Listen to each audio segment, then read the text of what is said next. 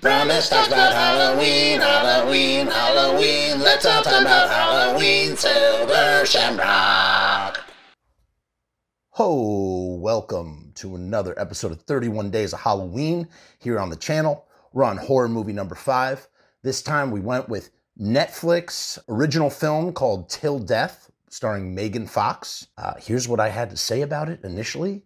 Till Death goes through a continuous metamorphosis throughout its runtime that always left me pleasantly surprised just as I was getting to roll my eyes. At first, we are in some sort of setup that you'd find in a Hitchcock film or a Tales from the Crypt TV show episode. Things then shift with a sudden twist that I was not expecting, and we'll talk about it in, in a second, that brings us into a scenario that I found far more intriguing than what either the book or the film of Gerald's Game has to offer. With the opening of a safe in the third act, we go into some Saw territory that once revealed should have felt more obvious at the beginning, like a few other things that I will get to. Basically, every 20 minutes or so, something new happens that earns enough goodwill despite the mounting story issues that I started to, you know, sort of nitpick and see that that should work against it. I found myself very forgiving because I was impressed. So, here here are some notes. So, here are some some notes that I was taking in real time as I was watching. Uh, it kind of starts off as a modern Hitchcockian thriller setup that meets Gerald's game and, you know, wrapped all together in Tales from the Cryptness, because it just feels like a Tales from the Crypt sort of idea of, you know, cheating wife who ends up at the tail end of her husband's revenge. Megan Fox is perfect in this role. She did, she did a great job. I would have liked to have seen Alec Baldwin as the husband who is this very sort of like seemingly controlling, misogynistic kind of guy. He puts a steel collar around her neck on their anniversary. It's like the steel anniversary or something, or at least he makes that up, you know, because the, the story takes place on her anniversary. We find out very early on that Megan Fox is having an affair with a coworker, or I think maybe that that gets revealed a little bit later. That that's what the film does. It it really sort of uh, just keeps revealing things as the story goes on. You go, "Whoa, I wasn't, I didn't see that," or "Oh, oh, okay, that." You know, some of them are are obvious. Some of them are you're not expecting, but you're not surprised, and some of them are straight up surprises. At least at what they were for me in that kind of way. So you know, putting the collar on her. You know, we talk about a lot of thematic symbolism that I saw in this film. What is it with that seems to be the theme for this year? Talking about thematic symbolism. But yeah, the steel collar around the neck sort of shows his possessiveness of their relationship. He possesses her. He's a man of wealth and many things. And, you know, his wife is one of the many things that he possesses in his mind, that kind of thing. At first, I thought it was just another example of his character when the husband tips the server with Super Bowl tickets. Uh, but then we find out it's because he's planning on ending himself at 23 minutes and 46 seconds. Holy shit. I was not, I did not see that coming.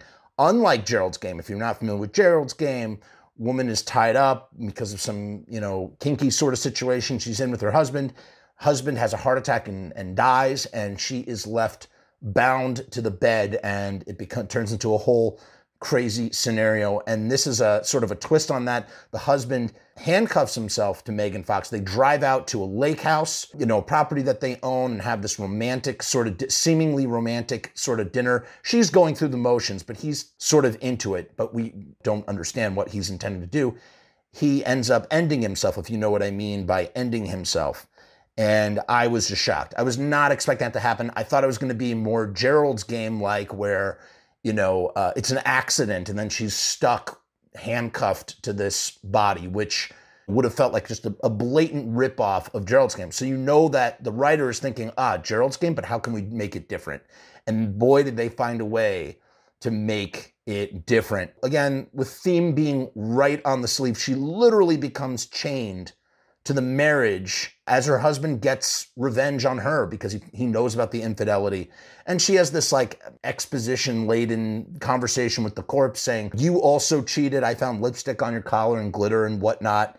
So, which which had me wondering because I'm going, why does a guy end himself? It, he would have to. It would have to be for love. He loves her, even if he is a prick, even if he's misogynist, even if he's a terrible guy that he can't stand the thought that he's willing to throw his entire life and all his wealth away because he can't stand the thought to think of his uh, wife with someone else. And that worked for me. That motivation worked for me. And then this sort of idea that he's just, he literally did it just to get revenge on her did not work for me. And then they, they try and justify it a little bit later. The the lover that works for him, the guy he's he's an, a DA of some kind, the husband, the guy that she's having the, the relationship with. She comes in and he goes, "Oh, we were raided, and you know he was going to go down anyway. He was going to go to jail." So you know this guy had sort of forfeited himself no matter what because of that. But it didn't work for me. It was too late. I, I would have been. I thought it would have been a much better story. You could have really stripped this down to its bare minimum and just sort of done this thing where it's like she's stranded because here's the thing. After he ends himself she realized not only is she handcuffed but there's no heat in the house. It's like super cold like the heat was shut off. There's no sharp implements to maybe like sever a limb so that she could free herself. There's no gas in the car that they came in. Her cell phone is destroyed. She is stranded in, in a very very very remote location in the middle of winter right next to an icy lake. And she has no clothes. All of her clothes are gone. The only thing that's left is the wedding dress, you know, so he wants her to remain his wife even sort of after death or something. There's like all, you know, he writes this letter till death, you know, the, the, the film is called Till Death.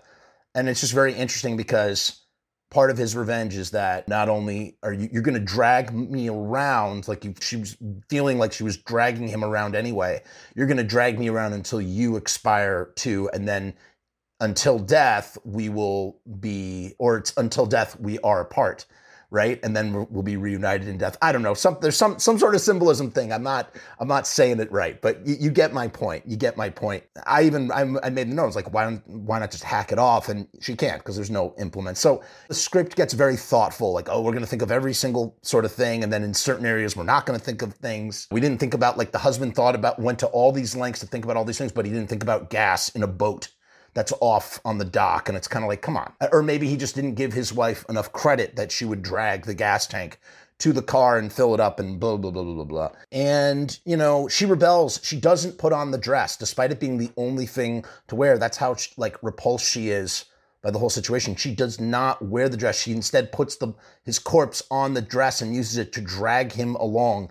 And it reflects, again, the dragging of the marriage, dragging the, the weight. She's dragging weight this whole time. It's baggage. He literally becomes baggage. And I said here, she rebels by not wearing the dress and using it in a debasing and truthful way of dragging him along in life and death. The house being empty represents what he intends for her life without him and also what her life is like with him. So it's kind of like a double a double entendre there a little bit. The the messages are interesting and then all along and this comes up, they got together because she she was his lawyer in a case where she was assaulted by this guy, an assailant, and you know they they sort of really ham fist this at the beginning, setting something up that I just wasn't thinking about. Obviously, you know, using the principle of Chekhov's gun, this is gonna come back in some way, shape, or form, and I just couldn't see it. And then, as it turns out, the husband before he passed away, he he told them he told uh, the guy that assailed her that he put away for ten years if he would you know go there and and and do her in that he could have the contents of what's in a safe and in the process, he's creating this whole Saw game. So he's kind of like Jigsaw and Saw as well. So we're getting all this like Saw stuff happening. And you know, it it it works. It works enough that I'm like, okay, like there's problems here. Like, you know, she's she's clearly got gonna get frostbite, but like for some reason she can endlessly walk on snow on her bare feet and it just doesn't bother her and she's not shivering ever. It just kind of like, you know, after a while, you can't suspend your disbelief with some of these things. I wrote here, it's writing a fine line of suspension and the dialogue does start to get literal where she's dragging him up the steps and going, I dragged you in life and now I'm dragging you in death. And then, you know, we get some hitmen and it turns out the hitmen, one of the hitmen is the guy. So uh, that was a nice reveal at 49.19. So at 49 minutes, 19 seconds, that comes in. Totally caught me off guard. And then we fall into cat and mouse syndrome. What's cat and mouse syndrome? You know it well. It's just an endless, slow, always drags the pacing down of a film. This endless, slow, you know, sneaking around the house. We know that they're not going to catch her. We know that it doesn't do anything for the, st- the stakes to do like a cat and mouse slow sort of thing. And it just, I don't know. And, you know, of course, she develops ghost ninja powers. And it's not just exclusive to like women or men or anybody. It's just in these situations, no matter who it is, they develop ghost ninja powers, or the or the, the cat or the mouse develops the ghost ninja powers. The mouse is becomes a ninja at evading, or the cat person that's pursuing becomes a ninja at pursuing. And it just kind of gets, you know, like Jason Voorhees, just gets kind of ridiculous in, in that kind of way. Things kind of gradually fall apart until once again it doesn't. And that's when we get that ultimate saw trap. And the saw trap is they open the safe and there is an actual saw. She suddenly realizes why he put the necklace on her in the first place because the, the MacGuffin, the diamonds that are in the safe that he promised to the hitman. Again, the hitman is the guy who assaulted his wife and that he put away in jail, and that's how they like met and got married. Well, they found, as he says, we found common ground. He wanted revenge for what? For her stabbing him in the eye and, you know, getting him arrested and whatnot. And he and the husband wanted revenge because she was cheating on him. And so together they kind of worked together, although the hitman didn't know that the husband was dead. This is getting really confusing, even though I know I understand it. It's getting confusing just trying to explain it. But it turns into the ultimate saw trap because now he has a saw and he has to saw off her head just to get this unbreakable collar off of her neck. And then you get some magic handcuff syndrome as well, where, you know, like the handcuffs are so easy to get on and off, on and off. On. You never see them, they glaze over it. Some stories earn that right. It's like, oh, we know that it would be a little bit more difficult, but we're trying to move the story forward.